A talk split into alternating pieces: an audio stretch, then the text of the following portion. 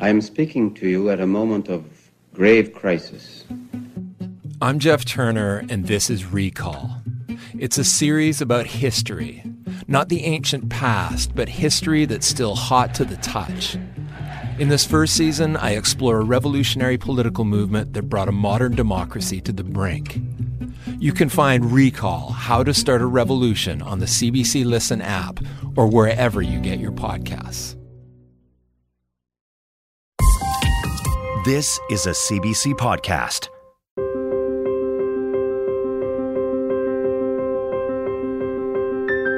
Hi, I'm Piya Chattopadhyay. Welcome to the Sunday Magazine podcast featuring the stories we first brought you Sunday, February the 11th on CBC Radio.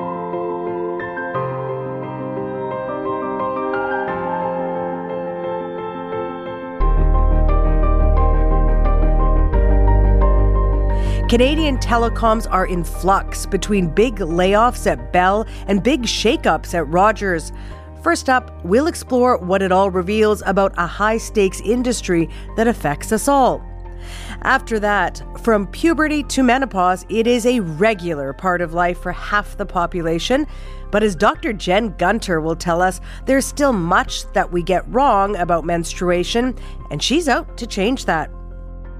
And later on, key decisions and considerable dysfunction marked the week that was in American politics. We'll help make sense of what it all means in the run up to November's election. And later on, journalist Morgan Campbell shares his experience growing up black in Canada with a family that has deep American roots and how that upbringing has shaped his incisive sports writing. It all starts right now on the Sunday Magazine.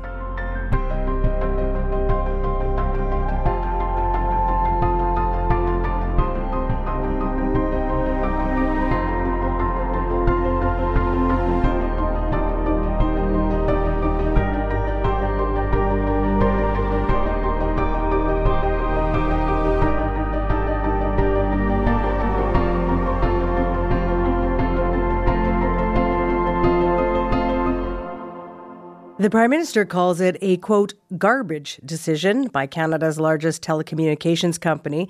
And Justin Trudeau was not mincing words when he was asked about Bell Canada's announcement that it is cutting 4,800 jobs. Canadians need to demand better, as we will be demanding better from corporate leaders, like in this case Bell, that are eroding Canadians' ability to know each other to trust each other and to trust in the country and the future we are building together. So, yeah, I'm pretty pissed off about what's just happened. BCE says the job cuts are across all levels of the company, including shutting down 100 source stores, selling off 45 radio stations, canceling dozens of CTV local newscasts. And it comes at a time when one of Canada's other telecom giants has been undergoing dramatic change. The family feud and legal battle for control of Canada's largest wireless carrier, Rogers, has finally been settled. Not everyone, of course, is satisfied. Alexandra Posadzki covers the telecom industry for the Globe and Mail. She has a new book out. It is called Rogers v. Rogers The Battle for Control of Canada's Telecom Empire. Alexandra's here. Good morning. Good morning. Thanks so much for having me. It's nice to have you here. And uh, we are going to talk about Rogers, but it's important we talk about um, Bell Media first. So, this announcement at the end of uh, this past week uh, 9% of its workforce, 4,800 jobs. This comes just a few months after another major cut uh, at Bell. What's going on? Why are things so difficult at Bell right now? Well, what Bell is saying is that the primary driver for these uh, job cuts that they've announced are actually a regulatory decision from the CRTC, that's Canada's telecom regulator, uh, which is essentially requiring Bell to open up uh, its new um, fiber to the home network to uh, resellers or wholesale based competitors uh, before they've had a chance to recoup the billions of dollars that they've invested into building out that infrastructure.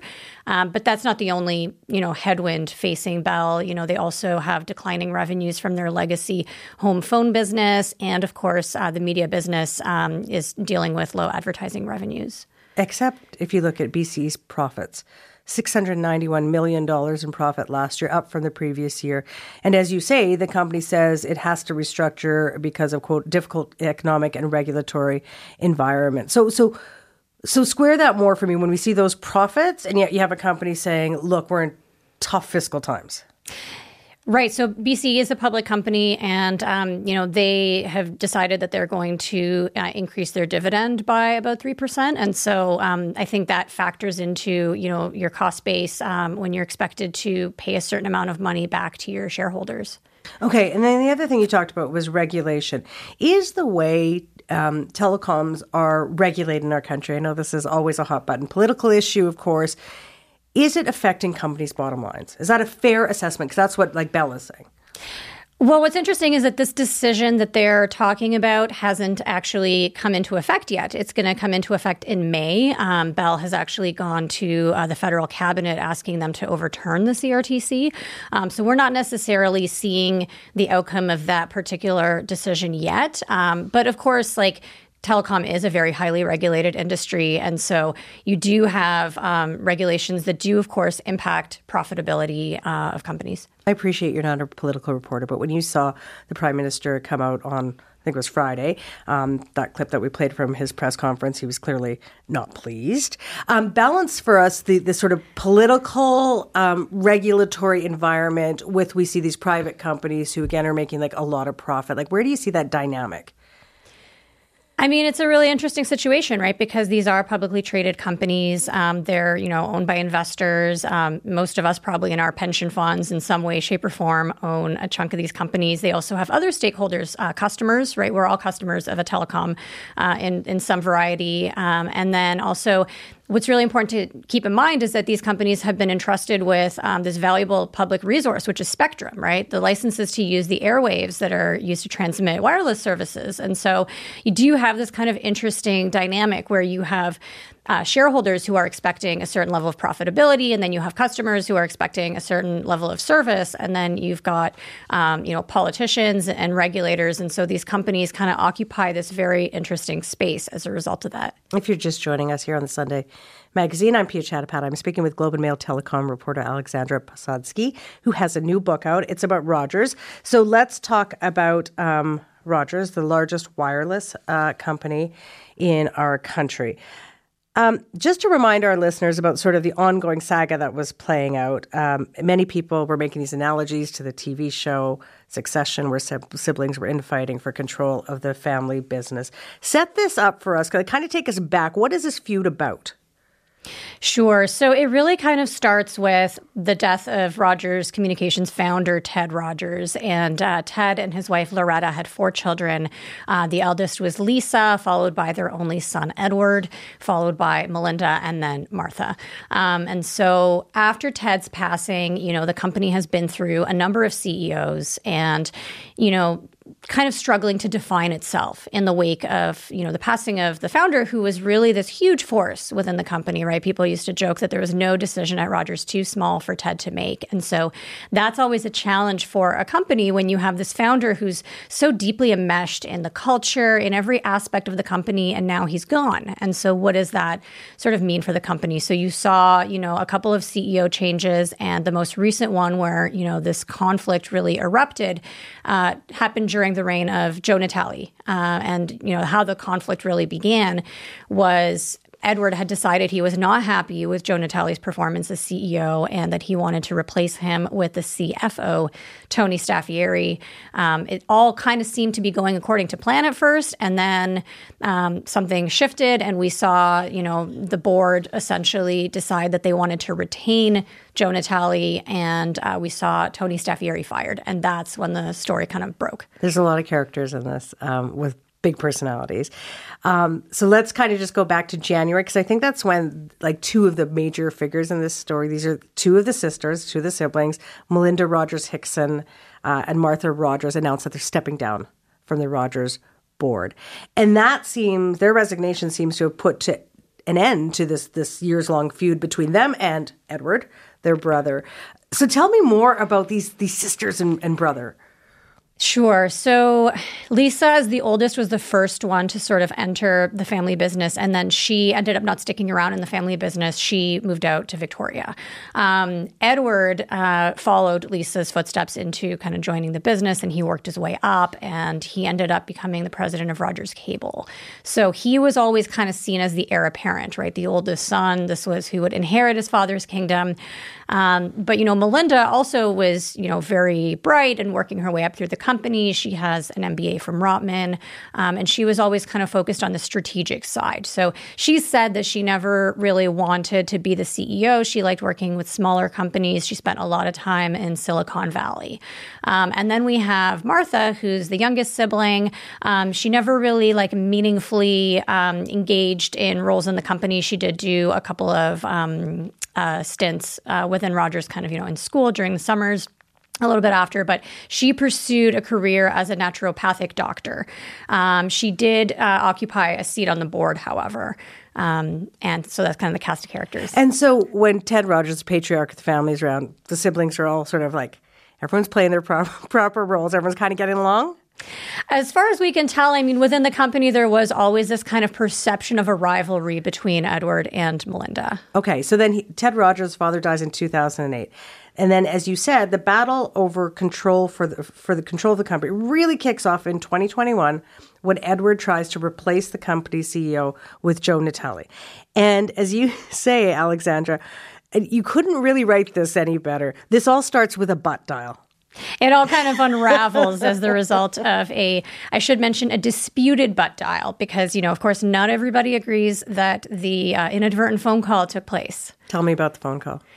Oh man. So this was, I think, such a fascinating story for a lot of people. It's really what got a lot of readers' attention. Um, what I learned was that, um, you know, Joe Natale uh, is at home and he decides he's going to call his CFO, Tony Staffieri. Um, and he calls him and their phones are connected, but I guess Staffieri doesn't realize that he had answered the call and left the line open. And um, this is according to Joe Natale's camp. And uh, according to his version of events, Tony is uh, sitting with a guy named David Miller, who is the company's former general counsel, and he's talking about what he will do, what the what changes he will make to Rogers when he imminently becomes the CEO. Um, and so this obviously uh, comes as kind of a shock to Joe. Um, so that's kind of where the story sort of where things sort of start to unravel for the plan. Now, of course, on the other side, uh, people uh, close to Tony have kind of questioned whether or not the call really took place. They think that Joe made the whole thing up essentially to cover for having learned about the plan through some other means. Okay, so there's maybe a plan afoot to how it happens. We don't know, but then Edward does what? He tries to oust Natale at the board of directors. That fails, right? And then uh, Edward gets voted off the board? In a nutshell, what happens is, um, you know, Joe goes to the directors. He goes to Edward. He kind of confronts everybody about this.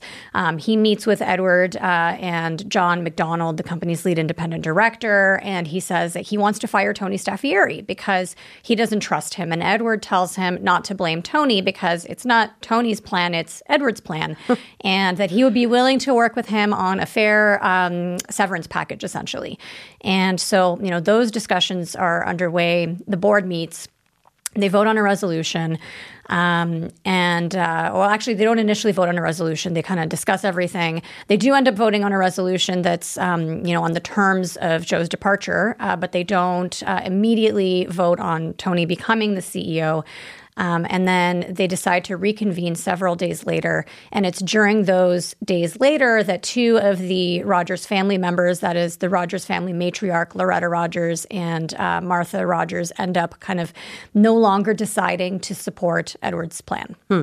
In the end, Edward comes out on top.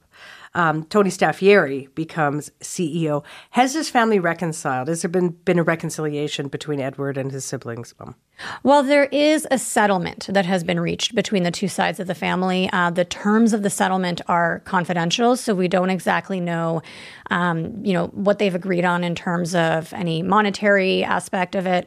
Um, but what we do know, obviously, as you've referenced, is that Melinda and Martha have uh, left the board of Rogers Communications, and um, so you know, you could kind of take from that what you will. You have no idea if these guys even talk, these siblings talk to each other, how what that relationship's like. At this point, um, it's hard to say. You talked about the Rogers board of directors. There's also Rogers Control Trust. Do we need what do we need to understand about the differences between these two things? So the Rogers Control Trust is the kind of vehicle through which the Rogers family exerts their control over the company. And so um, Rogers has a dual class share structure, which means there's two classes of shares. There's the Class A shares, which come with 50 votes each, and these are you know votes to elect directors, for instance. And then we have the Class B shares, which come with no votes. And so if you're sort of a public shareholder of Rogers, you probably have one of these Class B shares, which comes with no voting control. Um, 97.5% of the Class A voting shares are held within these trusts that are all controlled by the Rogers Control Trust. And Edward is the chair of the Rogers Control Trust. So that essentially makes him the controlling shareholder of Rogers, and it gives him the ability to replace directors. What does this family feud that now, at least legally, is settled tell you about this company? I mean, I think one of the reasons why this story is so important is because we do have a lot of these kinds of dual class share structure companies in Canada. And as all of this was unfolding, a lot of people were watching this because seeing this big kind of public family spat um, unfold the way in which it did is kind of a worst case scenario for dual class share structures, right? You had all of this happening and it was essentially a fight over control. And uh, what ended up happening in the end is the BC court. This all landed in BC court, and the BC court ended up sanctioning a move by Edward Rogers to replace five of the company's directors without holding a shareholder meeting. Mm. He hmm. did so through uh, what's known as a written shareholder resolution. Um, and so it raises really interesting questions about, you know, what is the purpose of a shareholder meeting when you have a company that is largely controlled by one individual? Um, and uh, and so I think that you know there's some really interesting questions here about corporate governance. What is the role of an independent director when you have a family-controlled company? When you have a chairman who is not independent? Um, and I think that's why this story so captivated Bay Street. This um, drama um, was set against uh, this large business deal at the time that Rogers was negotiating with um, uh, the one of the other telecom giants, Shaw Cable or Shaw Communications, I should say. In April, Rogers uh, completes its takeover. I think it's twenty six billion dollars worth. What's been the impact of that merger for consumers? Yeah, the really interesting part of this whole feud was the fact that it was playing out, as you mentioned, against the backdrop of this $20 billion takeover. And this takeover was really, really significant for Rogers because, you know, when Rogers was starting out and Shaw was starting out, um, Ted Rogers and J.R. Shaw essentially carved the country into East and West. And so you have Rogers uh, becoming the dominant player in the East and Shaw becoming the dominant player in the West. And so uh, it's important to keep in mind that the cable footprints uh, of Rogers and Shaw don't really overlap, right? They're kind of each keeping to their own side of the country. And so um, a lot of the kind of regulatory concerns and the competitive concerns around the merger actually had to do with the fact that Shaw had acquired a wireless carrier called Freedom Mobile. Uh, and Freedom Mobile was Canada's, or still is rather, Canada's fourth largest wireless carrier and was seen by everyone as kind of the scrappy competitor, right? They ran a lot of ads where they were sort of, you know, mocking the three player oligopoly and saying, like, you know, we're the good guys, we're driving prices down. Um, and in fact, they were kind of seen as a competitive force in the Canadian telecom landscape. And so, when you know Canadians and politicians found out that Rogers had this plan to acquire Shaw, a lot of the concern was: Are we going to let this fourth wireless carrier be acquired? Because then we'll have one less wireless competitor in Canada. And in the end, even though Rogers initially did think that it was going to be permitted to acquire Freedom, uh, it ended up divesting Freedom. Hmm. And so um, Freedom was acquired uh, by Quebecor, uh, the owner of Videotron. You said um, the word good guys. And I think if I went out on the streets of Toronto, Saskatoon, Victoria, somewhere in Iqaluit and asked any Canadian uh, what they think of telecom companies, rarely is someone who say, "Yeah, I think they're one of the good guys." In other words, Canadians are very frustrated with um, their telecoms. And just to put you know some number on that, in 2022, uh, there was a survey um, done by a market research company, Pollara Strategic Insights, found 59% of Canadians said that they get angry or annoyed when they think of telecom companies. They, they might not even be looking at their bill. What is behind that frustration of most Canadians? I think it's a couple of things. Um, obviously, there is the prices. People are very unhappy with the prices they're paying. A lot of people have traveled outside of Canada and seen, you know, what the prices look like in other countries. So I think the price is a big component of it. I don't think it's the only aspect. I think uh, customer service is a really big source of frustration. If you look at um, complaints to the telecom ombudsman, um, you see that there's a lot of uh, customer service issues that people are not able to resolve with their telecom provider, which then ends up sometimes being escalated to the ombudsman. And this is probably just a small fraction of the frustrated customers because a lot of people don't even know that we have a telecom ombudsman. Did not know till right now. well, there you go. Um, and so, you know, we do often see the number of complaints being received by the ombudsman going up. Um, and so that does give you a sense that, you know, there's a lot of issues, consumer, um, customer service issues that simply are not being resolved by the companies. You know, I mentioned that survey from 2022. Um, at that time, uh, it showed that telecom bills ranked as the third largest cost of living pressure on Canadians. You mentioned how expensive our cell phones are in this country. I think it's second highest in the world, just after South Africa. Um, cell phone plans here are 30% higher than compared to the United States. Why is it so expensive here? It's a great question. You know, if you ask the telecom companies, they will tell you that it's because Canada is a very large country with a very, very large and sparsely populated country. So they have a lot of physical distance to cover in wiring up the country. I mean, just laying wire, essentially, laying the, the ability to communicate. Mm-hmm. Yeah. So it's, I guess, more expensive in a larger country where you don't have um, as many people to offset that cost, right? So if you look at the population of Canada versus the population of the United States, you just have a much larger uh, customer base to kind of offset some of those costs. Um, and then, of course, we do also have um, higher spectrum costs that the that the companies have to pay in order to get those licenses for wireless spectrum. So some of those costs uh, get passed on to consumers as well. Who determines that cost? That would be the government. Okay. So you said the companies will tell you this, Piya. What's your assessment of why uh, it's so expensive here? Like, well, uh, do you agree with that assessment that the companies give you? Um, I mean, I think that that does for sure factor into our wireless prices. Um, you know, a lot of people will say that there's just simply uh, not enough competitors in Canada. And I think that's an interesting argument. If you look at Canada and the US, for instance, we have three major wireless carriers. The US has three major wireless carriers, despite the fact that they do have a much larger population that we do. Um, they had four wireless carriers for a while, and that actually changed. We've seen consolidation in the US uh, with AT&T acquiring Sprint.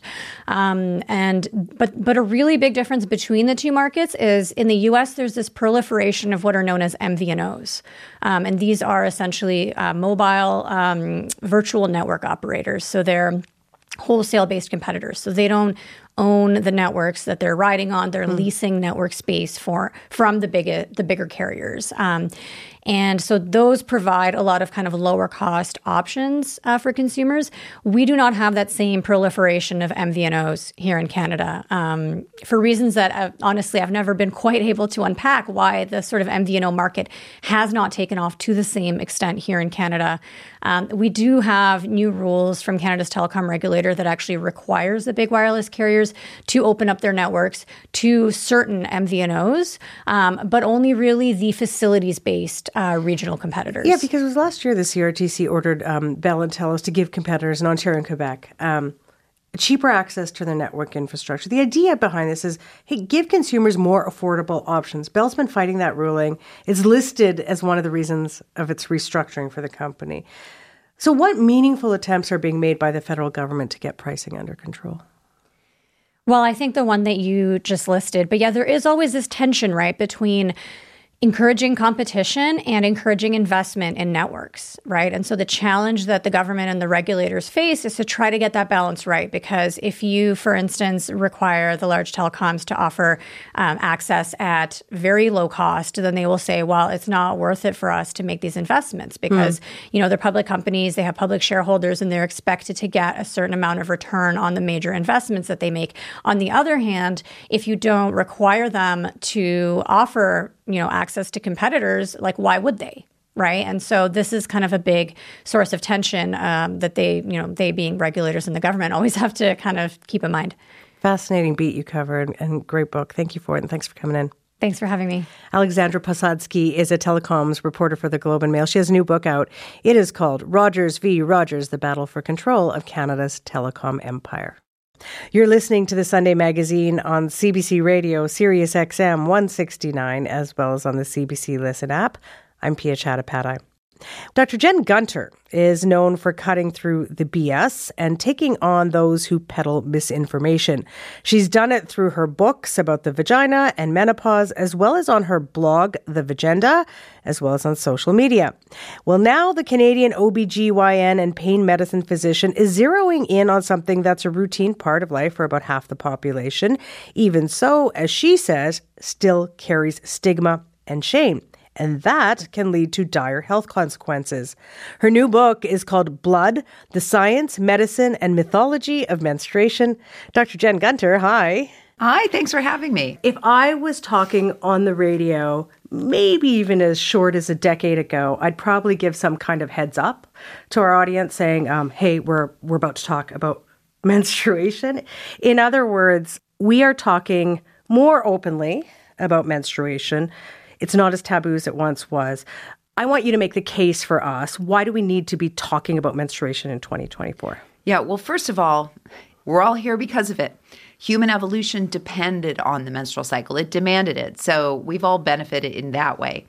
But for the people who menstruate, they are the half of the population that's more likely to experience poverty. They are people who might have period poverty and have difficulty attending school or work, and so they're affected by that but they're also affected by the taboos and the shame. If you don't learn how your body works, then you don't know when your body's causing a problem. That makes it easier then for healthcare providers to dismiss you, or makes it easier for you to fall victim to snake oil salespeople. So, the ability to talk about menstruation is the first step in the ability to educate about the menstrual cycle. And I think people deserve to know how their body works. There are a million euphemisms for menstruating. I don't even. They they mostly make me cringe, so I don't like. Time of the month might be the only one that I'll say out loud. What do you think of the language we often use to talk about menstruating? So, euphemisms, you can think about them in two ways. One, I think they're very bad for when we're discussing menstruation seriously as a society, as medical professionals. This idea that we have to say the monthly or monthlies or that time of the month or things like that, where we're dancing around it. When you can't say the word, it implies that it's shameful, right? So that's part of that shame. And that's where those euphemisms come from. That happened to me when I was in, you know, grade eight class and I needed to change my pad. And when I told my teacher I had my period, he just about like he looked like he'd seen a ghost. Like I'd said something, like I'd cast a spell on him, you know? so that's wrong because that implies it's, you know, it's dirty, it's shameful. However, on the flip side, I do love how women have come up with these fantastic, creative euphemisms that are in many ways way more graphic than saying I'm bleeding. And that's kind of like subversive. So I think it really depends on the context. If you're trying to be subversive, go for it. If you're trying to educate, stick with the correct terminology. Okay, two things. One, what's your favorite one? Uh, uh well, there's communists in the funhouse. and two, why do you want people to be subversive when we're we're discussing this? Well, I think that's basically, you know, giving the finger to the patriarchy. That's like, okay, we're going to take what you're imposing on us and we're going to twist it in such a way it just sh- shoots it right back at you and it's way worse. I mean, my other favorite one is, you know, the English are coming. Oh my god. like red coats, right? um, and Dr. Gunter, you make this argument though, like it's not just about the taboo, the shame, uh, it's about accuracy. But there's also, when we talk about this in these euphemistic sort of ways, that there's a direct link to the health consequences. Yeah, absolutely. So it's astounding to me that every time I talk about menstruation, one of the first questions I get is, well, how much blood is normal? And this is from people who've had their period for years. Think about the fact that most people don't know what's concerning. I didn't know when I first started, and I had catastrophically heavy periods. I suffered with anemia for several years six, seven, eight years before I got treatment because I was just told that was normal. And you, when you start using words like the curse, well, then you're like, okay, well, I leaked all over my bed. I guess I see why they call it the curse, mm. right? As opposed to thinking, hey, my blood, my, I was bleeding with large clots and soaking the beds. That's a sign of abnormality. I mean, 40% of women who menstruate up to the age of about 22 are iron deficient. Like, that's a real problem. So, can you just help us out here medically? Because I think some people are hearing you, but saying, well, what is a quote unquote normal period? Yeah. So a normal period, medically normal period, would last for seven days or less of bleeding. It will happen every 24 to 38 days understanding you can have a wild swing of up to seven days cycle to cycle. A lot of people think, oh, my period should be like clockwork. Nope, it's it's not a it's not an atomic clock. So you might have 25 days one cycle and 30 days the next cycle. Totally normal to have that variation. From a flow standpoint, if you're having clots that are larger than a quarter, if you feel like gushing when you stand up, if you're leaking through pads or tampons more than every one to two hours, or you're soaking onto your clothes or bed sheets, those are times that are those are objective signs that your bleeding might be heavy. But I also tell people if you think your bleeding is heavy, I also take that as a sign it needs to be investigated. Go to the doctor if you have one in yeah, this country. Absolutely. And, you know, if you feel your periods are heavy, the minimum that you need is a blood test to see if you have anemia and iron deficiency. Not just a test for your hemoglobin, you also need a test for iron. It's called ferritin. Okay, that's helpful for a lot of people out there. Um, in your book, you wrote that the original sin of menstruation myths is that menstrual blood contains toxins, mm-hmm. and the cycle is a sort of detoxifying waste removal system. I gotta say, I, still sort of think of it that way, and so I, I just throw that out there. Like I'm like, oh yeah, your body is doing what it does through its cycle, but unpack this myth and why you believe it is still so pervasive. Yeah, so the myth is from before we understood anything about bodies. You know, the time of Hippocrates when we thought about the humors, right? Black bile, yellow bile, all those things, and everything was in balance. So they, they didn't know medicine as we do. And so menstruation was viewed as basically an overflow system because uh, women's bodies were inferior. And this is how they managed all their toxic humors, right? Men were in perfect balance, so they didn't have to manage their toxic humors, right? So um, that has really persisted throughout the years. People have linked vampirism with menstruation. They've linked rabies. They've linked, you know, they've thought that women could wilt crops or wilt plants. I'm like, okay, don't you think they would have used that superpower? that superpower, exactly. To, to, like get control of governments, but okay. um, and then, you know, even today, so the reason why it's not gone is one, we don't talk about it and how ridiculous it is. Two, it's not that far removed. In the 1970s, there were still publications writing that men, women who were menstruating could wilt flowers. I mean, mm-hmm. come on. But look on social media. There's a chiropractor with a huge following on Instagram who has posted that the menstrual cycle is a detox and gets rid of toxins. Humans don't have toxins, we so you can't get rid of one. Get rid of them. And the menstrual cycle doesn't rid your body of impurities. That's what your kidneys and your liver do. Okay also very good to know. I want to ask you about um, birth control pills. Mm-hmm. Um, so lots of people have been on birth control pills mm-hmm. for birth control reasons, but also because it regulates your cycle. You know when your period is going to show right. up if if you're on the pill. And when we talk about these kinds of hormonal contraceptions, there's this notion also from some quarters that the pill sort of interrupts or disrupts a so-called like innate sense of, of the body. How should we think about that relationship between birth control pills and our periods? Well, first of all, if anyone's talking about the innate sense of the body, then I would say, well, I mean, cancer is innate sometimes you know kidney disease all these things are innate so what do you what does that even mean so that's that's someone taking purity culture and changing it in such a way to get attention. And a lot of wellness and alternative medicine depends on the language of purity culture hmm. pure, clean, natural, return to the unspoiled state. That's a really offensive term. There's all this tie in with virginity and keeping your body pure. So, that that bothers me on that kind of you know visceral level there are you know n- no studies that tell us that that there's any concern about the pill from that standpoint on the menstrual cycle If the pill had a problem, then pregnancy would have a problem. None of them ever seem to be concerned about the fact that you don't menstruate during pregnancy either, hmm. right? The pill was designed in the same way that pregnancy works. It suppresses the signaling from your brain due to a hormone called progesterone. And with the pill, it's hormones called progestins. And it just shuts it down because that's how the body shuts down ovulation. Otherwise, you'd keep ovulating during pregnancy and you could get pregnant then again and again. And that would actually be bad for your Right. pregnancy, right? yeah. So I would tell people that when anyone's using purity language, be on the lookout for it and be very mindful of that person as a credible source.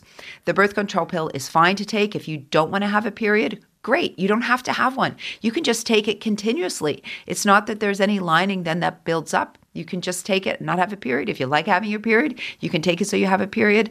I'm all for freedom of choice when it comes to menstruation. except for, and I'm, I'm thinking of this, it's somewhat recent, like trend on social media, TikTok, uh, mostly, where women who have ditched the pill are sort of out there, you know, making videos, urging others to do the same in favor of tracking their cycle. So I asked this question with, with that sort of context. Is there any downside to being too hyper aware of one's menstrual cycle? Absolutely. So, this is called the quantified self. And we've actually seen with sleep trackers people developing anxiety and having worse sleep because of that. So, there's this idea that you need to be in tune with your menstrual cycle. Well, I don't know. Nobody ever says you need to be in tune with your kidneys or your liver. So, first of all, assigning some kind of special function to the menstrual cycle really bothers me. It's just a physiologic process. It doesn't need to be deified or put on a pedestal. Like this is just part of your body. But the other issue is these trackers have real concerns associated with them. So most of them sell your data. Hmm. Okay. If you happen to live in some parts of the United States, that could be used against you if somebody thinks you're having an abortion. It costs about $100 to buy a week's worth of metadata to see who went to a Planned Parenthood. Wow. Yeah. Now it goes beyond just like, you know, you talk about a dress and there were shoes, and then all of a sudden your Instagram feed shows you those shoes, right? Like that's really creepy. But then imagine, okay, so you live somewhere where abortion is legal. Imagine then if employers start buying your metadata to see when your last period was because they didn't want to hire someone who's pregnant. We don't know what malignant things people are going to do with your metadata, right? So there's that issue. But then there's also a study that tells us that people who track their periods actually become less in tune with their body. And the reason for that is the algorithms with these period trackers are proprietary. So we can't study them. We don't know how accurate they are. So they took a group of women who were menstruating and then when and they were using an app and when their period came at a different time from the app predicted, they blamed themselves. They said, "Oh, my period's early or my period's late." When researchers plotted out their menstrual cycle, it was the app that was incorrect. Um, you mentioned abortion, and I want to talk to you more about that because you write about this in uh, a chapter in your book. Um, I don't think people always connect like menstruation to abortion, like not high on the list of things when you're sort of connecting. What is the connection, as far as you want us to know, and able to better understand it? Well, I would say we used to, back when abortion was illegal, um, you know, call it menstrual management or bringing on a period. You know, that was a euphemism. And women with money could afford to go to the doctor and have a menstrual extraction, right? And as long as the nurse and the doctor were quiet about it, there weren't ultrasounds or pregnancy tests, right? So I wanted to kind of bring that sort of full circle and to sort of democratize access to information about your body. Unplanned pregnancies are a very still very common in our society, and if people learn more about all aspects of their menstrual cycle as well as options for abortion, then they have a better chance at, you know, getting the health care that they need. I also wanted people to to read about the impact of maternal mortality when it comes to illegal abortion you know when they're learning about everything else. They people need to learn the ramifications of not having access to safe abortion. And also especially in the United States and I you know really decided I had to expand on this cuz I live currently in the United States and uh, there are many states where getting an abortion is illegal. And I thought you know word of mouth is also important. You know, people getting back to what we talked about trackers, if you research abortion online, they can track that down as well as your metadata, right? They look at your internet searches. But if your friend tells you about something they read in a book, that's not trackable in that way, right? If you read it in a book in a library, that's not trackable. Mm. And so I just want everybody to have access to all the information because that's how you make an empowered healthcare decision. You're you're a doctor. You cover many things, but if I say the name Jen Gunter, some people might say, "Oh, uh, the doctor, the period doctor." Like I don't know how they're going to describe it. It's something like the sassy doctor on social media. There's lots of things, I, and I do want to talk a little bit about you and how sort of you've come to where you are and who you are. You grew up in Winnipeg, um, and when you were in high school, uh, Dr. Henry Morgentaler um, opened a clinic in your hometown. For people who don't know who Dr. Henry Morgentaler was, um, abortion rights advocate um, at the forefront of making access to abortion in our country. What kind of impact did that opening of the clinic have for you? So you're like a teenager when yeah. this opens. So I was a teen and it was all on the news. You know, Henry Morgentaler was opening a clinic in Winnipeg, and I don't think I'd paid that much attention to it before that had happened. Because you know, you're a teen, you know, you don't think about what's happening in Ontario or Quebec, right? You just sort of think about your own hometown. And curiously, even though my parents were very conservative, they were very pro-choice, and because they, they, were like, nobody should tell you what to do with your body. And so my parents were, you know, were vigorously watching, you know, the news on the CBC about this, and I just kind of thought, well, yeah, you're right. And when they opened the clinic, and there were all these protesters, I thought, well, I'm going to go down and support them. And so I, you know, I was in grade 11 and I got on my 10 speed bike and I, you know, rode down to the clinic and, you know, stood with people. And, um, you know, I just felt like it was important to do. And I, I didn't know that it was, you know, so unusual for a 16 year old to do that. But, you know, the news coverage and hearing, you know, hearing Henry Morgentaler's words, like, you know, why, you know, him talking about why this mattered, just I was like, yeah, you're, you're right. No one should tell you what you can do with your own body. It's your own body. And so yeah it just it just had a really big impact on me and it was really from seeing it in the news. I'm going to come back to my body my choice uh, in just a bit but before we get there because this kind of is your trajectory. So then as you said that you now practice in the united states. Um, you also spent some of your earliest professional years in, in kansas um, where you had firsthand experience dealing with restrictive abortion laws in that state at that time. And so, how did that inform you? Like, here we are in 2024. As you say, lots of states have abortion is now illegal given the striking down of Roe, Roe v. Wade. But what was that experience like for you as a young doctor, uh, as a woman, um, and how you sort of looked at what you now do, like how you sort of thought of it back then? Yeah. So, you know, I was incredibly well trained at the University of Western Ontario, and that included, you know, training and doing abortion at really all gestational ages, um, incredibly well trained. And so when I moved to Kansas, I, I didn't know at the time. I, I, kind of thought the Midwest in the States was the same as the Midwest in Canada. Well, you know, and Winnipeg's a pretty liberal place. So I was a a little bit shocked um, and really surprised that you know I joined faculty at the University of Kansas, and um, you know, I, there was only one other person on this whole big university faculty that did abortions. And he was like, you know, I don't want to call him an old guy, but, you know, he was kind of one of these people that was close to retirement and he remembered back in the day. And I just was struck by that. Like, I was like, what? And nobody talked about it. And and it was like you didn't talk about doing abortions, you just kind of did them secretly. And I was like, what are you even talking about? Mm-hmm. Like it just was so weird to me. I got a call from, you know, an, another physician about a very sick woman who absolutely needed an abortion. And I'm like, well, I can't do it. I'm sorry. Like the law says no. Uh, you need to call the hospital attorneys. The end result was uh, the hospital attorneys decided I should talk with the politician who crafted the law. And so they patched me through to this politician, and I started to make my case. You know, hi, I'm Dr. Jen Gunter. And I maybe had said five words. And he said, Oh, well, whatever you think is best, doctor, just do it. Mm. And I was like, oh, so whatever I think is best, then why do we have a law?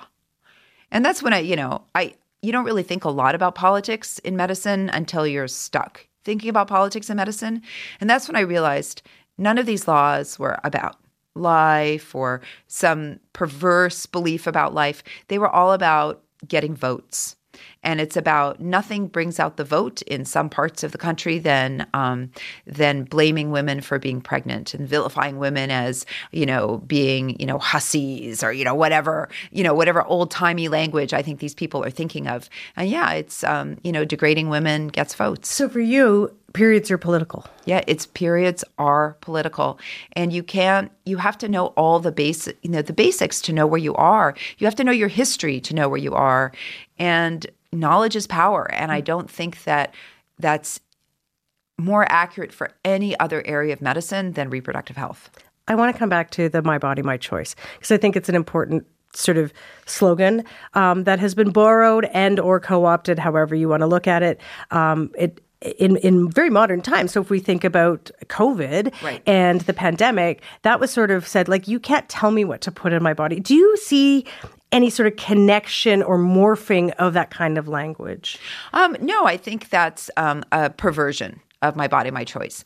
Um, it's a perversion of public health. So, you know, if we didn't have public health, then we would say it's okay for, you know, people with multi-drug resistant tuberculosis to go sit on a, you know a tram and infect everybody because of incredible public health measures. Well you know measles is coming back again. I heard there were a couple of cases i think in quebec. Um, somebody just died in ireland. But because of public health measures where we say look no man is an island you are have a potential to affect somebody else's health that is a very different message than you get to govern what happens to your own body so i think that's just a, a purposeful perversion um, and you know I think see what those people are trying to do as poorly as they're trying to do it. And you'll have none of it, Dr. Yes. Gunter. Yeah. I want to ask you about a development connected to women's uh, health. Well, two things. This historic study, first out of Scotland last month, that found no cases of cervical cancer detected in a cohort of young women who were fully vaccinated against HPV, human papilloma virus. And then Canada has set a goal to eliminate cervical cancer, which HPV can lead to. Uh, by 2040, kids in their early teens can get an HPV vaccine in most provinces now at, through their school immunization programs. What was your reaction to that? Um, and what needs to happen for our country to reach that goal of 2040? So I would say that the HPV vaccine is a cancer moonshot. Everybody talks about cancer moonshots, and we have one. The fact that people aren't embracing it is incredible to me. As someone who has seen people die from cervical cancer or had awful conditions related to it i see people who still unfortunately get you know diagnosed late for whatever you know health inequities and all kinds of reasons. And i see them because they have catastrophic damage from radiation to their vagina right? And so i'm the person who fixes that and uh, or tries to. It's very difficult to fix. Um, and the fact that people would deny that to me is is so difficult to understand. When I was a medical student, we just barely understood that maybe HPV had a role in cervical cancer. We didn't really get it at all. And now we can keep, we can prevent it from happening. It should be a requirement to get the vaccine. We have a duty to our citizens, and it is incredibly safe. And the idea, it has become so fraught because the anti vaccine movement, which I would like to call the pro death movement, really, and the pro cancer movement, has decided to weaponize fertility concerns. You know, if this wasn't a vaccine related to a sexually transmitted infection, I think it would be a whole different discussion. But this idea that it's going to encourage young people to have sex, well, nobody worries that um, that teaching young kids how to wear a seatbelt is going to encourage them to drive dangerously. You can't have 80% of the population vaccinated. You can't have 90%.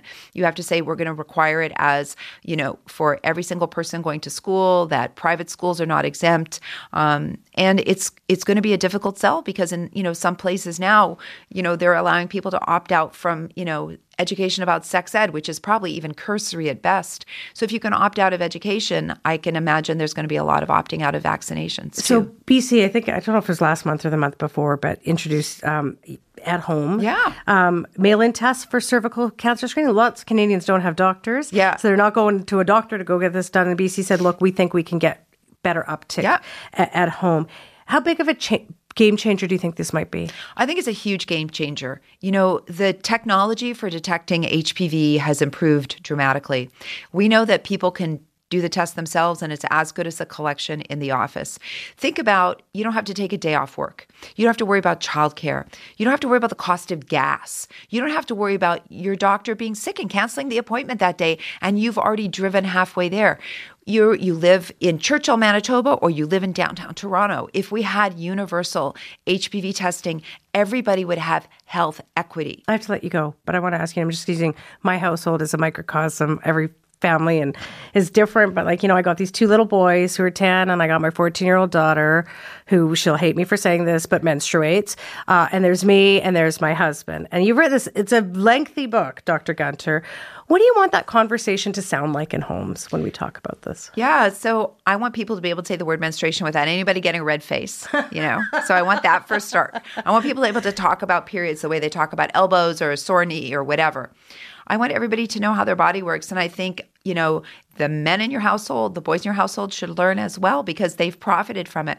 I have two 20 year old boys. They know all this stuff because they've been around me writing and everything. And one of my sons, he's 20 and he's very openly gay. And he is very proud of the fact that he knows more about the menstrual cycle than a lot of his friends who are girls and that they come to him and ask questions. And isn't that what being a friend is all about? Being able to help everybody. So, I don't know. I just I want everybody to be able to understand what's going on with menstruation. I want partners, parents, spouses, kids to be able to support their family member or their loved one, and I want everybody to know what's happening to their body so they can seek care when they need, they can advocate for themselves, and they can avoid snake oil.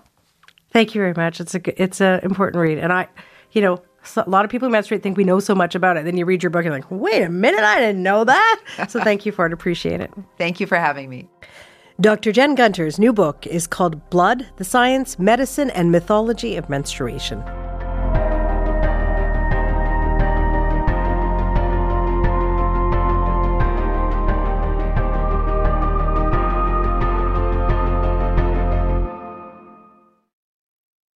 I am speaking to you at a moment of grave crisis. I'm Jeff Turner, and this is Recall. It's a series about history not the ancient past, but history that's still hot to the touch. In this first season, I explore a revolutionary political movement that brought a modern democracy to the brink. You can find Recall How to Start a Revolution on the CBC Listen app or wherever you get your podcasts. It was another week of high drama in American politics. Democrats pushed back against an assessment by a special counsel that U.S. President Joe Biden is an elderly man with poor memory. On that same day, the U.S. Supreme Court started hearing arguments about whether the presumptive Republican nominee, Donald Trump, is eligible to be on the ballot in some states. And there was drama in Congress as well as a long awaited immigration and foreign aid bill collapsed all of it is being mixed into the political and partisan stew during a presidential election year. Tolu Olorunnipa is the White House bureau chief for the Washington Post. Tolu, good morning. Who boy, what a week. Good morning. What a week it has been. Let's start with the special counsel report. This was a culmination of a year long investigation centering around Joe Biden's improper retention of classified documents during his years sort of as U.S. Senator and Vice President and some private time in that um, duration as well. It's important to say, Tolu, that no charges are being brought against the president, but the report talked at some length about Joe Biden's um, mental decline. It said that during interviews with investigators, Biden couldn't remember, for example, when he was a vice president. And just before I asked you um, ask you this question, Tolu, I just want to play a bit of a press conference Biden held. This happened just hours after the report being released. Here's just a bit of what Biden said. Special counsel also wrote the decision to decline criminal charges was straightforward. The evidence suggests that Mr. Biden did not willfully retain these documents. In addition, I know there's some attention paid to some language in the report about my recollection of events. There's even reference that I don't remember when my son died. How in the hell dare he raise that? Tolu, the president is 81 years old. He is an elderly man. But why do you believe he needed to come out so quickly, so forcefully, as we heard there, after the special counsel's report came out? Yeah, he he wasn't charged with any crimes, but he was charged with something that may be even more politically damaging, which is not being up to the task of being president. He had to respond to those charges because those are probably even more damaging to him than criminal charges, in part because they play into this narrative that he's 81 years old, he's too old to run for a second term, he's the oldest president in history, and he cannot be in the White House for another four years, even though he is the nominee of his party for uh, the next term. And so he had to combat those charges, not the criminal charges, but the political charges that he is not up to the job, that not only is he not, you know, mentally strong enough to be president, but he, in the words of the special counsel, may not even be mentally strong enough to carry out normal hmm. activities. Mm for a normal human being because he couldn't recall dates. He could, couldn't remember when he was vice president. The picture that was painted of him was someone that was feeble, who was weak, who was not presidential in any understanding of that term. And so he had to combat that. He had to show some fire and some anger and some vitality because a lot of voters are looking at him and thinking that he's too old to run for a second term. The voters might also be looking at his you know, likely um, competitor, Donald Trump, who is 77 years old, only four years younger than Biden. And Trump has made a number of um, mistakes or missteps recently, including confusing Republican challenger Nikki Haley with former Democratic House Speaker Nancy Pelosi. So, what's the difference here between Trump and Biden, Tolu, as you see it when it comes to concerns about age? We've seen this in polling going back more than a year. Voters see Biden as old. They also realize that Trump is old, but they have less concern over Trump's mental ability, over his uh, physical uh, capabilities. For whatever reason, Trump just comes across as someone who's more strong, someone who has more energy, someone who is less someone who's less uh, impacted by age. Now, people are still concerned about other things about Trump, including some of the outlandish statements that he makes, some of the extremism that he embraces. And so age seems to be lower on the list of concerns that people have about Trump versus Biden. But Biden, between his physical appearance, some of his verbal stumbles, and this que- these questions about his mental abilities, age is the number one concern that we hear from voters about President Biden being the oldest president and running for a second term, which would not end until he was 86 years old. And so it's just a bigger challenge, a bigger liability for President Biden, even though the age gap is not that large, it's a bigger risk for him to have someone questioning his age because it plays into this narrative that is already pre-existing that he is too old to be president and he's going to spend the next nine months trying to combat that for voters. Does it say anything to you? And if it does, what does it say to you and about US politics, your country, that both of these parties are dealing with concerns about the mental acuity of their candidate, their nominee, and presumptive nominee in the Republicans' case, of their leaders. They're, they're both elderly guys. Yeah, we've had this issue in our country for quite a while where the leaders of both parties, through whether it's seniority or whether it's sort of the generational thing, have always been these elderly figures. And now President Obama, when he came in, he sort of was able to break that mold. But, you know, in the last several years, we've had Trump as president, we've had an 80 year old Speaker of the House, we've had elderly people running the Senate. And so it's always sort of been a place where people who have risen up the ranks, have spent years or decades paying their dues in Washington, finally get to the pinnacle of power. And by the time they get there, they are potentially, you know, having mental issues or having physical issues because they're at an advanced age. And so there is a, you know, a question about whether, you know, we should be looking for younger leaders. We've seen Nikki Haley, the challenger on the Republican side, try to make that generational argument, but it's not clear that that is working. People tend to vote for people that they know, and sometimes people that they know are people who have been in the limelight or in the spotlight or in the political realm for years or decades. And Joe Biden definitely fits that bill. He spent, you know, three uh, three more than three decades in the Senate, and then he spent two terms as vice president. So altogether, he has had a public life in public service of more than 50 years, and mm. so hmm. he's been able to build up his name ID. People have gotten to know him, and that's how he ascended to the presidency.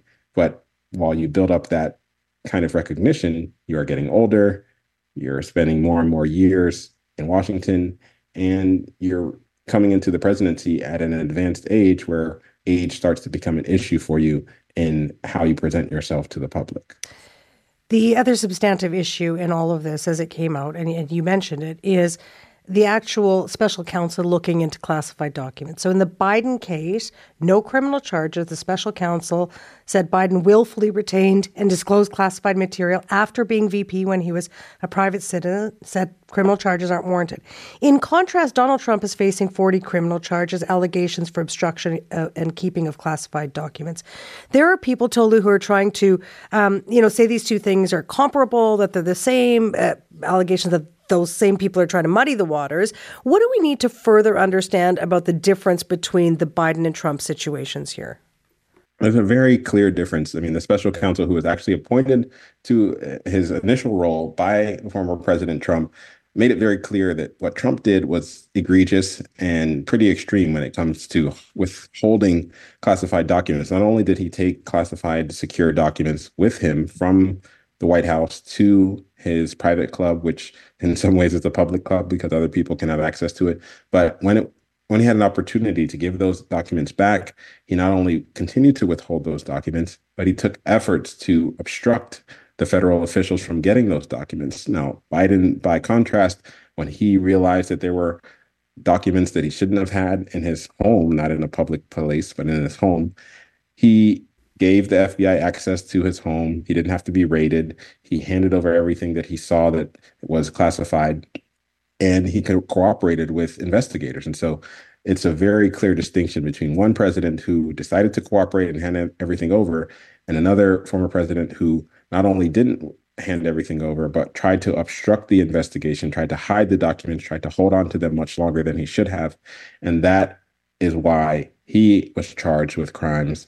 And that is why President Biden was not charged with crimes. But at the same time, the special counsel said another reason he didn't charge President Biden was because he didn't think he could convince a jury that Biden, being as old as he is, being sort of quote unquote well meaning and forgetful, there, it would be difficult to convince a jury that this person was willfully uh, obtaining and securing uh, classified documents. And so in addition to saying that the cases are very, very different and that two presidents handled this very differently, the mental abilities of the two presidents was also compared and contrasted in a, in a way that President Biden and his team found gratuitous, found uh, unnecessary, and have so far found very politically damaging. Except to say that that was sort of part of the special counsel's reasoning or explanation of there being no criminal charges, right? Like I've seen over the last couple of days, uh, Kamala Harris comes out, Biden comes out. They're very forceful, saying the special counsel had no business talking about this, except for. Uh, you might argue, Tolu, I'm wondering where you stand on this, that part of the reasoning, as he explained all the reasons why Biden isn't being criminally charged, was his, as you say, how he would appear in front of a jury. Yeah, that's a tough, uh, a tough question to answer because, you know, if you're going to make the case that this was a case that could potentially be brought uh, with charges, and then you said the reason that you don't bring that case is because the person who you're considering charging would pr- appear before a jury as, you know, forgetful and not willful in criminal activity then you have to bring the receipts. You have to say why mm. this person would appear this way. And then you have to say that, oh, he couldn't remember certain things. He couldn't remember when he was vice president. And so you sort of can understand why the special counsel wanted to provide the examples that, you know, Biden's allies are now saying we're over the top or we're politically motivated. But at the same time, you know, you wonder if the the, the way that he presented the language, the way he presented the, the, the argument about Biden was not tainted by politics. You know that President Biden has the biggest vulnerability in his age. And if you are using that in such an egregious way, it makes it very easy to cast that special counsel as being politically motivated because we all know that we're in an election year we all know the politics of this. And so, by using the words that he used, by describing Joe Biden as a well meaning elderly person with a poor memory, you're playing into this stereotype and you're giving a gift to his political opponents. It's hard to say that, you know, someone like Robert Hur, the special counsel who has known Washington, who knows the politics of this situation, would be uh, too naive to know what he was doing. So it's very difficult to know uh, whether or not he was politically motivated, but it's very easy to cast him as that based on the words that he mm. used. If you're just joining us, I'm speaking with Washington Post White House Bureau Chief Tolu Olorunnipa. Tolu, I want to stay in the legal realm because a lot of things happened this past number of days in the legal realm. Um, the U.S. Supreme Court heard arguments uh, this past week about whether Colorado had the right to keep Donald Trump off the ballot um, because of Trump's role in the January 6th Capitol attacks, efforts to remain in power after losing the last election. Based on what you've heard so far of those arguments, how are you seeing this play out in court? Well, it seemed like the Supreme Court was very willing to um, take a, you know, sort of uh, very pro-Trump stance uh, on this doc uh, on this case about whether or not he has access to the ballot. They were skeptical of these claims that you know not only did Trump engage in, a, in an insurrection, but that the constitutional provision, which has never been used before, would apply in this instance. And so it seems like an uphill climb for the people who want to bar Trump from being on the ballot in these various states. It didn't seem like the Supreme Court was willing to take the step of saying that former President Trump engaged in an insurrection and therefore should be uh, disqualified from even being on the ballot in 2024. And they seemed like they were more willing to potentially rule on a technicality and not really deal with the heart of the matter, which is whether or not the former president is an insurrectionist. And by sort of focusing on these technical matters, it seems like they are going to find a way to keep Trump on the ballot, not have to deal with whether or not he would be disqualified under this provision, and leave a lot of liberals and a lot of people who are hoping to not even have the prospect of Trump coming back to the White House uh, as an option. They would be very upset by what the Supreme Court seems willing to do. You have to remember that Trump appointed three members of the nine member Supreme Court. So uh, there already seems to be an unlikely uh, reality that he would be disqualified by the very people that he appointed. But it seemed like from the arguments that this uh, case is an uphill battle for those people mm-hmm. who are trying to keep him off the ballot. No matter what the U.S. Supreme Court rules, in this case, and I would argue many others in your country, um, both sides of the aisle tend to point fi- fingers at it, saying it's politicized. Yes, we have never seen this level of sort of politicization of the Supreme Court, where so many people have a lack of faith in what the Supreme Court is doing, in part because they believe that it's been taken over by ideologues, you know, by the fact that Trump was able to appoint three members to the court uh, and swing the court to the right. You've had a lot of uh, people worry that the Supreme Court has become just another branch of our political atmosphere. And so it does seem like no matter what happens, that this will be uh, interpreted as a political decision, not a decision based on the law.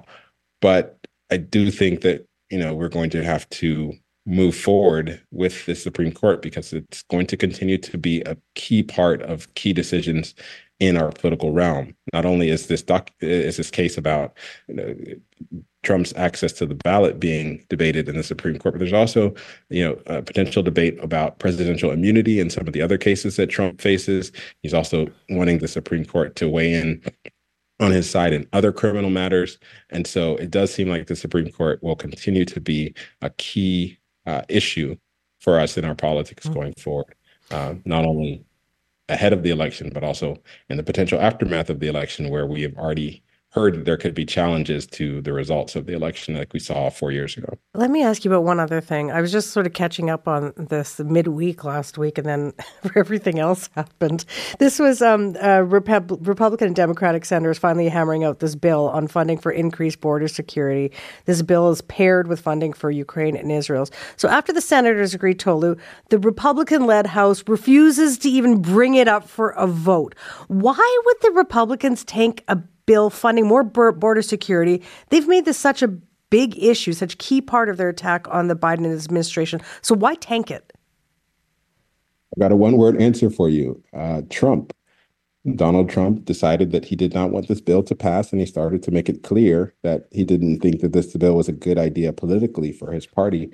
He essentially said that by passing a bill that would be bipartisan and that would help solve the border issue, that they would be giving the Democrats a pass on an issue that Trump wants to make a key issue in the campaign. He wants the images of chaos at the southern border to be um, images that are a political liability for Joe Biden. And if Biden could say, I worked across the aisle, worked with Republicans and Democrats, and helped to solve this problem, then the 2024 campaign looks different than it looks right now. So it was a purely political calculation led by Donald Trump to have this bill tanked. And it's clear that this is now going to be a political debate over who's at fault for the chaos that we're seeing in at the southern border. Mm. Democrats will say Republicans tanked the bill that would have solved the problem. Republicans will say Democrats have had three years to solve this problem and they are the cause of the problem.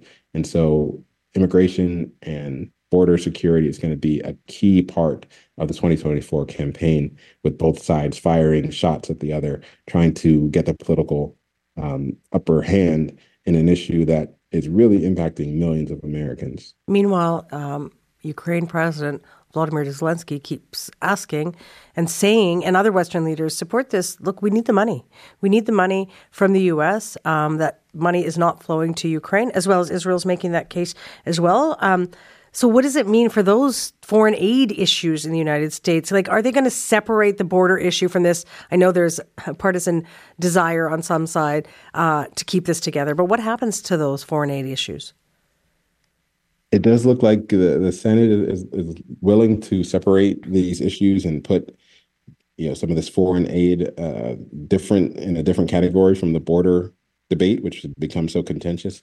But it's not clear that that can pass the House. The House, which is led by Republicans, has really been skeptical about sending billions of dollars to Ukraine. They were the ones that insisted that that money be paired with new border measures. And now that they've rejected the border measures, it's not clear where things move forward with the foreign aid package. The Republicans have said that they are growing weary of continuing to send so much money to Ukraine.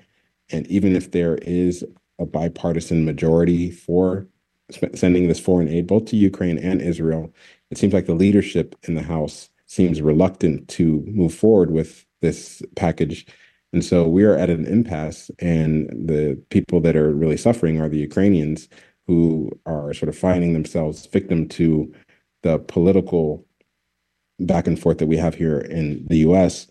And it doesn't really lend itself to an easy solution. I don't think that um, there is a, a, world in which this gets resolved very quickly. So the Ukrainians may end up having to wait weeks or even months before they can get more funding from the US. And it may have to go through a few more cycles of chaos in our political atmosphere before the very real issues uh, on the battlefield in, in, in, Ukraine are aided by some uh, U.S. dollars that are uh, right now badly needed by the Ukrainians. Mm. I want to bring up one last thing up, kind of related to this, which happened last night. Uh, Donald Trump on the stump, uh, stumping out there, uh, brought up NATO and its funding and took a run at countries that don't put up their commitments to NATO. I, I think he was you know, including Canada in that accusation, and saying, you know, hey, Russians, if you want for the countries that don't pay up their NATO dues, like, feel free to have. Have at it. Do I have that right? Is that basically what he said last night? And what's he getting at here?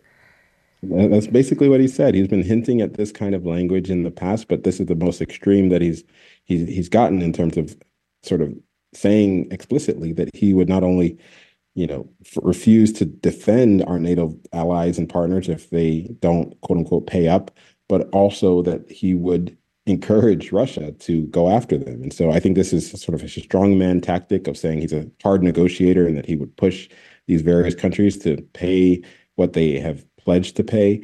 And it seems like he's sort of putting that in, the, in that vein. But we've never heard a, a presidential candidate run away from U.S. obligations like this in such an explicit manner.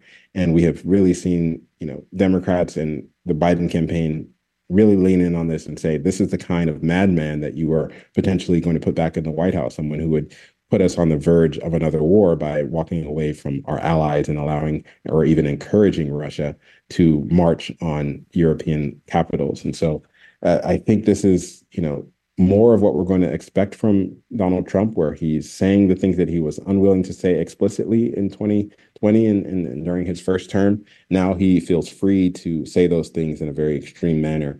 And I would not be surprised if we hear more of that as we get closer to November. What's the saying? One week is a long time in politics. We got nine months till November. Long way That's to right. go. Tolu, thank you very much. Appreciate your time as always. Thank you. Tolu Olorunnipa is the White House bureau chief for the Washington Post. You're listening to the Sunday Magazine on CBC Radio, Sirius XM 169, as well as on the CBC Listen app, which you can listen to our show anytime on demand on that app. Morgan Campbell is one of Canada's best loved sports journalists, known for weaving together sports, race, culture, and politics. For 18 years, Morgan did so in the pages of the Toronto Star, and these days he's a senior contributor to CBC Sports. Well, now Morgan's turning his critical eye to his own kin.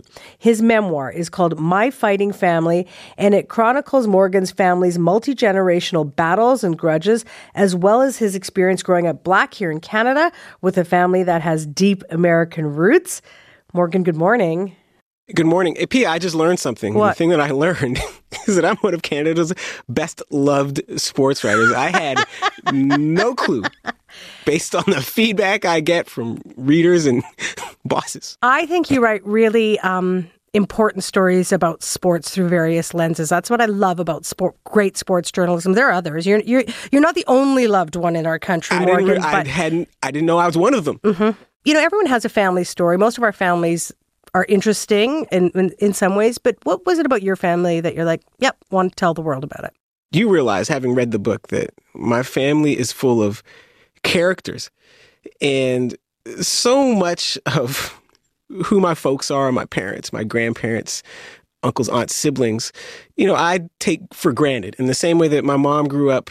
Uh, her father was a musician, and all these like famous and semi-famous musicians would just pass through the house. But to her, that was normal. So we look at that and say, "Man, these are some awesome stories." And my mom's like, "Ah, that was just my life." Sometimes you come home from school and Oscar Peterson sitting on the couch talking to your parents.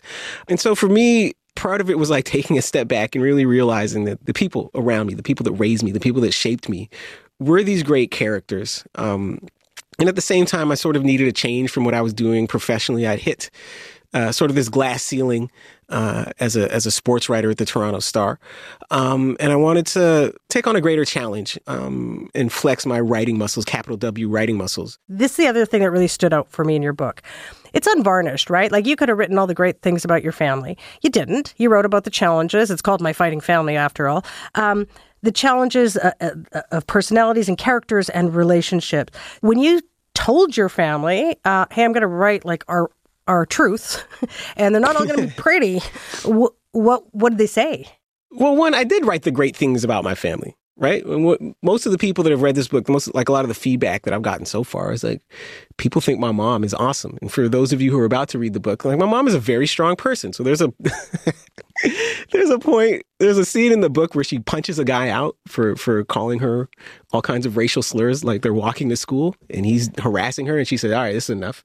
And she knocks him out, and people admire that strength. But then there's later in the book where she has the strength not to knock out my her mother-in-law, who deserved a punch right in the face. My mom was strong enough not to do it. It's like that Jackie Robinson type of restraint. And so I do say the pretty things about my family. The thing about my family is my family knows my family.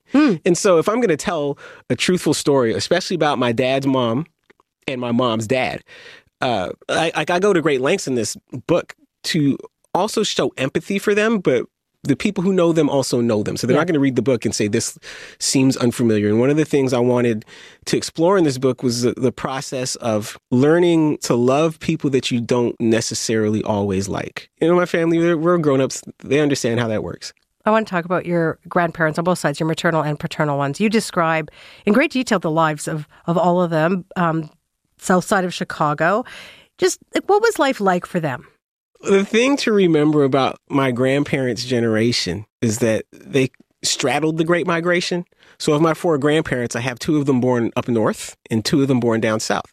So, my mom's mom was born in a little town called Bunn, Arkansas, which I, think, according to the latest figures, has 12 people. this is her hometown. And then uh, my mom's dad was born in Chicago. My dad's dad was born somewhere in Mississippi, but he grew up in Arkansas. And then my dad's mom was born in Trenton, New Jersey, but her family had just left the South. They were on their way to Pittsburgh, and they had to get off the train uh, so that my my dad's mom, Mary Gibbs, could be born. And so, you know, they grew up in this time of transition, and you know, all four of these the people that would grow up to become my grandparents, you know, they, they live in a Chicago that's very segregated. But the thing that's different about my mom's dad is that he grew up in a white neighborhood because his dad got a job at a lumber yard that was in this working class white neighborhood. And the guy that owned the lumber yard also, also owned a lot of houses in the neighborhood and he rented a house to my great grandparents, to the people that would become my great grandparents, to the Jones family. And it didn't matter to the Joneses or to the uh, owner of the house in the lumber yard that a black person was going to live in this house in West Pullman, South Side Chicago, where everyone else was white. But it certainly mattered to the neighbors. And so, like, that daily conflict, like that struggle against your very neighbors, right? This is something that shapes my grandfather. And so, when my grandfather uh, gets to high school and eventually he meets my dad's mom. So my dad's mom and my mom's dad do not get along, and this is the the sort of the roots of the conflict that winds up echoing literally for six decades. Hmm. And it's all based on this perception that they that my dad's family, who were working class, and my mom's family, who are also working class, that they came from different social classes because the Joneses, my mom's family, lived in a white neighborhood. That did not make them uh, bougie, did not make them rich. It was a working class neighborhood. It just happened to be a white neighborhood. Yeah. And that sort of through line of your family helps shape you, Morgan. We'll talk more about you in a sec, but I want to talk about your mom's dad, Claude Jones. Yes. Sounds familiar to people. It's because he was a very successful um, jazz musician. I think most people have heard of him at some point. But for those who haven't, um, kind of fill in that picture. Like, tell me more about Claude Jones' career. Yeah, I don't know that he was famous, and, and that's one of the things I get at in the book. He was well known, but not famous. Like if he was famous, he probably would not have thought to come to Toronto he gets to the point. So my grandfather grew up playing piano, was a professional pianist in Chicago and he would record like a lot of sessions. So there's certain songs that you might still hear on the radio today that he played on. Like It's in His Kiss by by by Betty Everett. He's playing piano on that song. Uh, I'm So Proud by Curtis Mayfield and the Impressions. He's playing celesta on that song. So he's the first person to hear on that song. He's the last person to hear on that song. You know, and, and he found ways to make a living, but he was never famous. Like you can't go to um, Spotify and go through the Claude Jones library, right? Mm. Back when music stores existed, you can't go find a bunch of Claude Jones CDs. So he gets to the point, mid 60s, he wants to change from Chicago. And again, if he were super famous, like the agents that wound up luring him to Toronto, they, they wouldn't have been able to afford him. But uh, they knew that they could get him to Toronto based on what they were play- paying and based on you know the kind of gigs he would get. So he was open to that. And so he winds up coming to Toronto in 1966 just for a gig. And he falls in love with the place. He brings my grandmother and my Uncle Jeff, who's a lot better known as a musician. Uncle Jeff uh, plays bass. He was the bassist in Red Rider. If you go back and look at those old videos, there's mm. one black guy. That's my Uncle Jeff. Won a Juno with Molly Johnson and the Infidels in 1991, uh, 92. But if he doesn't become a professional musician, if he does anything else with his life, like a lot of things happen very differently. And I don't know that we ever wind up in Canada. And so you said, look, he came here for a gig. He liked Toronto. He liked Canada. What did, like what did he like? What was the draw for him? Because this context matters, right? Yes. So for him, they came to Toronto. Toronto and Chicago are both are, are similar cities in the sense that they're both right next to a Great Lake. You know, they both have uh, sort of this industrial slash uh, history and and and, and uh, both are sort of known for like uh, uh, having big slaughterhouses, right? Chicago has back of the yards neighborhood, and there were big industrial slaughterhouses there. Toronto was Hogtown because they used to slaughter hogs here. Things like this. So like those details are very similar. But you go from Chicago to Toronto in 1966, like what you're going to find too is a, a city that's very clean and very friendly and uh, not as multicultural as it is today, obviously, but like to my grandfather's sensibility, very racially integrated mm. in the sense that he could go where he wanted, live where he could afford, and didn't have to take into account, you know, whether the white neighbors would try to run him out of his house. And so this this was all very refreshing to him, and that was part of you know what really uh, enchanted uh, my grandfather and later my grandmother about Toronto. How do your parents get here? Why did they come? One is that they were following my grandparents, but two, uh, they were young, they were married, they were thinking about having kids, but they were also going through all of this in the midst of the civil rights movement, like late 60s civil rights movement, when things turn a lot more militant, in the midst of race riots in every American city you can name, uh, after Martin Luther King's assassination, after the election of, of, of Richard Nixon, they start adding this up and they're trying to figure out is is America ever going to follow through on its promise to black people on a timetable that would allow us to feel comfortable raising multiple kids here? Because you could have one kid and maybe pour all your resources into that kid to get that kid from point A to point B to adulthood, but like multiple kids was going to be a different challenge. And so they decided, you know, after the assassination of Martin Luther King and after the election of Richard Nixon, they said, we've had enough. Where do your parents live again? Toronto? Let's go. And so they went. I'm Piya Chattopadhyay, and if you're just joining us this morning, I'm speaking with sports writer Morgan Campbell. Morgan has a memoir out. It's called My Fighting Family, and it chronicles how his family with deep roots in Black America ended up in Canada. And then uh, Morgan talks about what it's like to grow up black in suburban Toronto um, in the 80s. So let's talk about young Morgan Morgan. Um, you're starting school in Mississauga, Ontario. You met some other black kids in the neighborhood. But you found quite quickly, I think, from, from, from reading your memoir, yourself culturally different than most of the other black families in the area. And I want you to walk me through that because, again, this is a bad assumption that people have, and I've had it too. It's like, you're black in Canada and there is this shared experience, which I know there is to some degree, but you talk about sort of the diversity and the nuance of the differences. Yeah. So I think what you're talking about is like my parents felt that more acutely at first than I did. You know, they come to Canada, late 60s. You know, their relatives are here. There are, you know, scattered other black Americans here. There are a lot of draft dodgers here. Like, I've met people who came here as draft dodgers who turn out to be possibly cousins of mine, right? as big as that country is and as big as the world is, the world is still very small. But, like, you know, my parents meeting other black people here, this is the first time in their life that they've been around like a critical mass of Caribbean immigrants. And, you know, for a lot of these Caribbean immigrants, this is the first time encountering African Americans. So on the one hand, you're all black in suburban Toronto in the early 80s, late 70s. You just you decide to try to make friends, but there is, uh, you know, a lot of friction. So my parents, even before they moved to Mississauga, when they lived at Graydon Hall, which you know, the Toronto audience will know, DVP and 401 area. They used to get on the elevator with this other black couple. They're all the same, not only just they weren't even of the same racial group, but the same skin color. Like my parents, they're all Barack, they're both Barack Obama's color for, for people trying to picture them, Visualize, right? yeah. Yeah. And then the other couple, same shade, all cafe au lait, you know? and, uh, they would say hello, hello, and that would be that. But they hadn't really engaged in conversation. And one day they started talking. And if you, like, my dad is not alive anymore, but if you heard my dad talk, you would never mistake him for a Canadian, for a Jamaican, for a Trinidadian. Like, his accent was 100% African American vernacular English from the south side of Chicago. And so when they heard my dad talk, and they heard that accent, and the faces just went blank, and they realized this guy's not one of us. Hmm. mom said that the whole rest of the time they all lived in that building, that couple never talked to them again. Why? Right?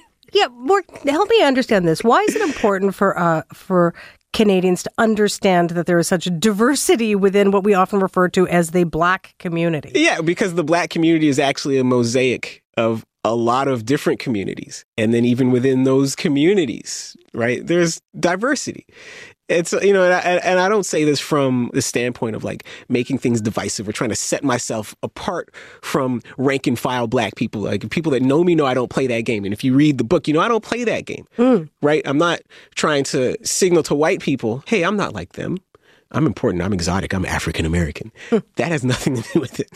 It does help to just recognize that people who all live here that have skin colors that fall within this range of phenotypes that we call black have variety of backgrounds, variety of experiences, variety of cultures. And the thing is, I have to explain this to you because I'm talking about black people. If I was talking about white people, you would get it. Because if I tell white Canadian that they're just the same as a white American, they will say, no, we're not. Hmm. If I tell a Scottish person they're the same as an Irish person, they will say, no, we're not. And they will get it. there's no further explanation needed. But somehow when we talk about black people, I have to explain to you that my parents from the south side of Chicago don't have the same experience as my friends' parents that came from Ghana. Let's probe this a bit further. I, I take your point. There's diversity within diversity and kind of painting a whole bunch of people the same way uh, is limiting for everyone and, and, and not great. When you go to the U.S., Morgan, and people ask you where you're from, you say, my name is Morgan Campbell. I'm from Canada. yeah. And when you're asked by a Canadian, where are you where are you from? You say, My name is Morgan Campbell. I'm from the United States of America, ma'am. Why do you do that? Usually because when people ask, it's a different question depending uh-huh. on where you are.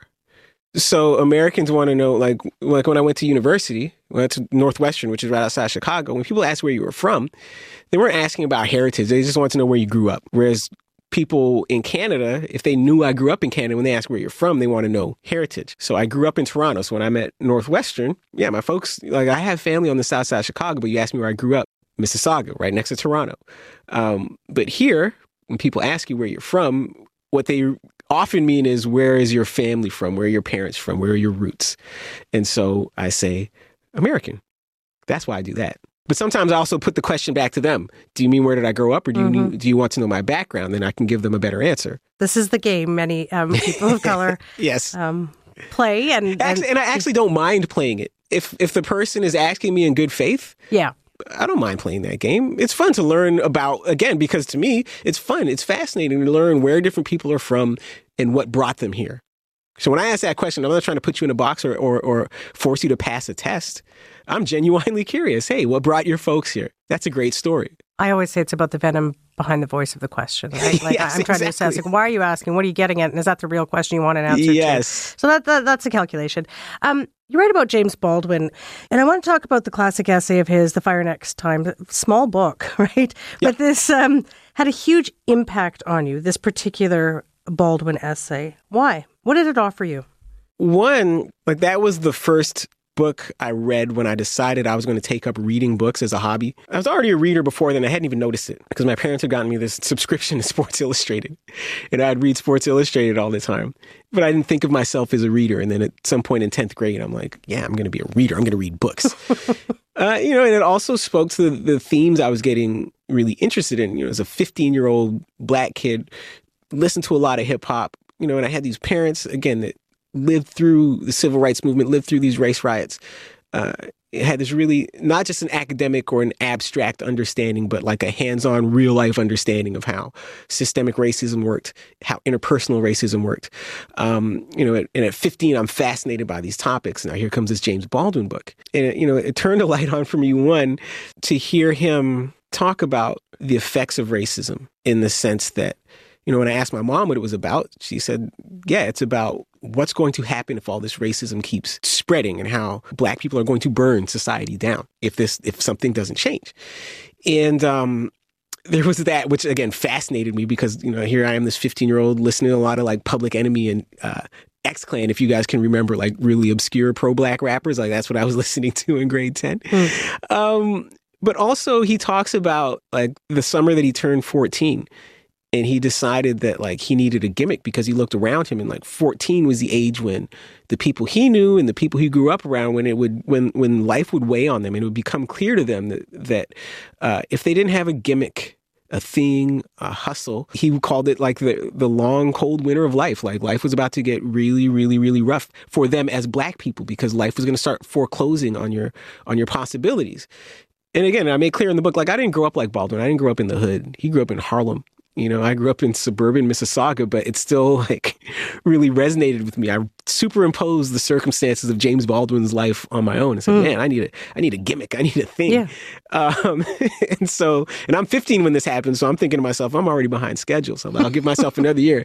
By the time I'm 16, I better have my gimmick. You know, and you know, by 16, I was like more into football than I had been in previous years. And, but I didn't actually think of becoming a writer until you know maybe my last year of high school.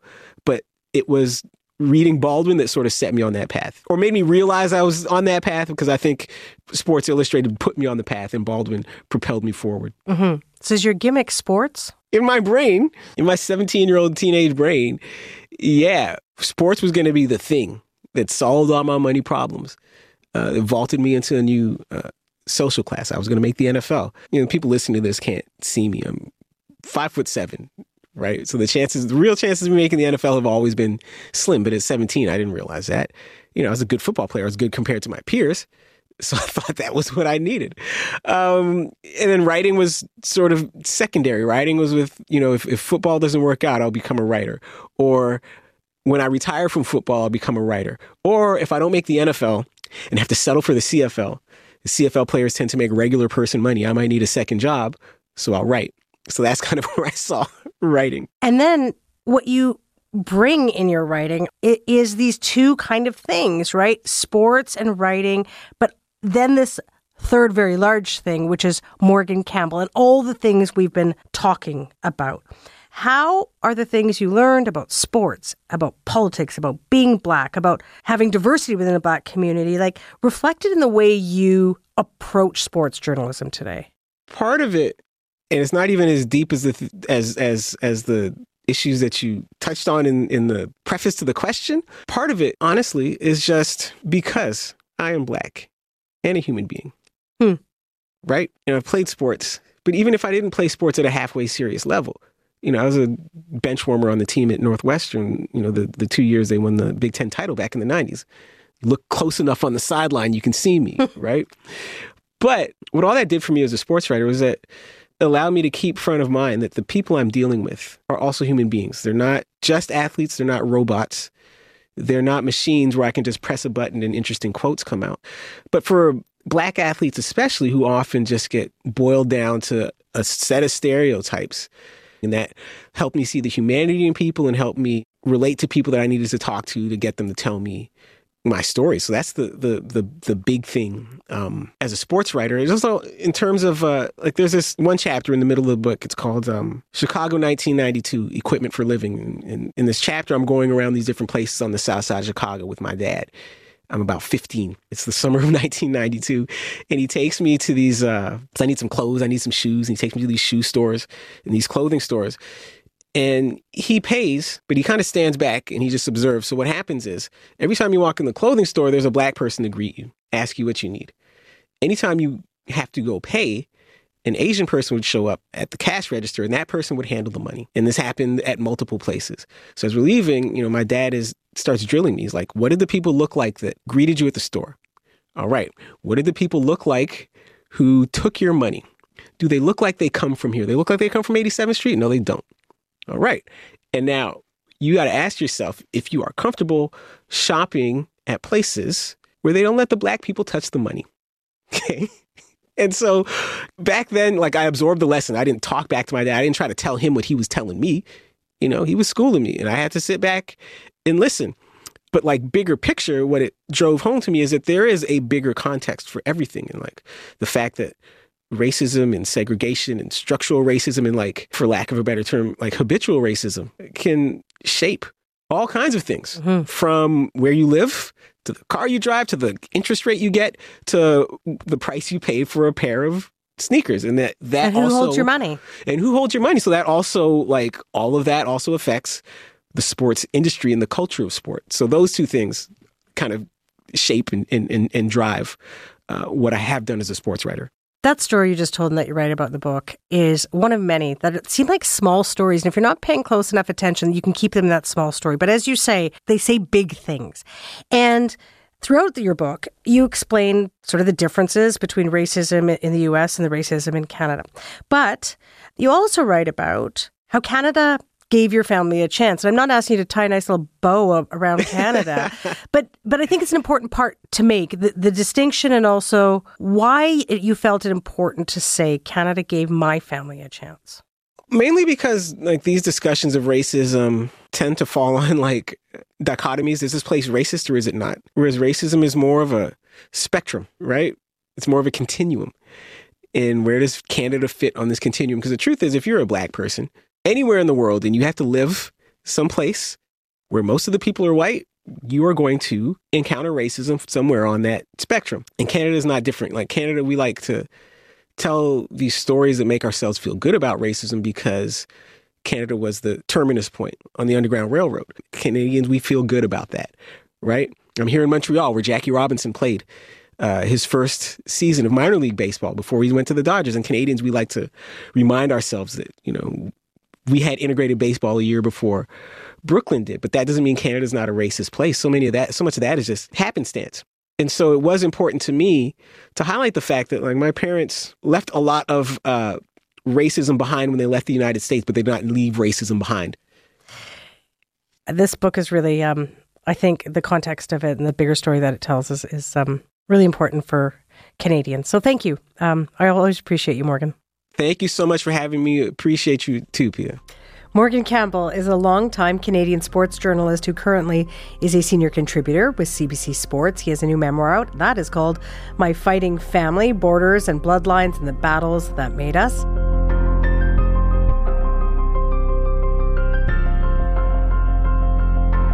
All right, that's it for us here this week on the Sunday Magazine. Our producers are Levi Garber, Brianna Goss, Andrea Huang, Adam Killick, Pete Mitten, and Aronde Williams.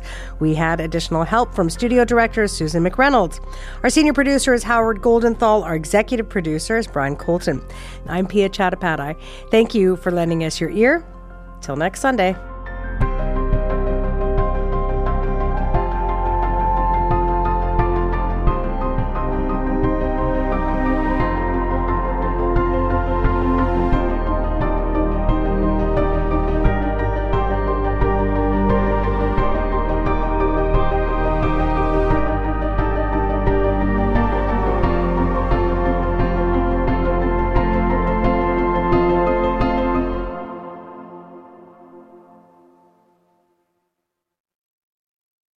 For more CBC podcasts, go to cbc.ca slash podcasts.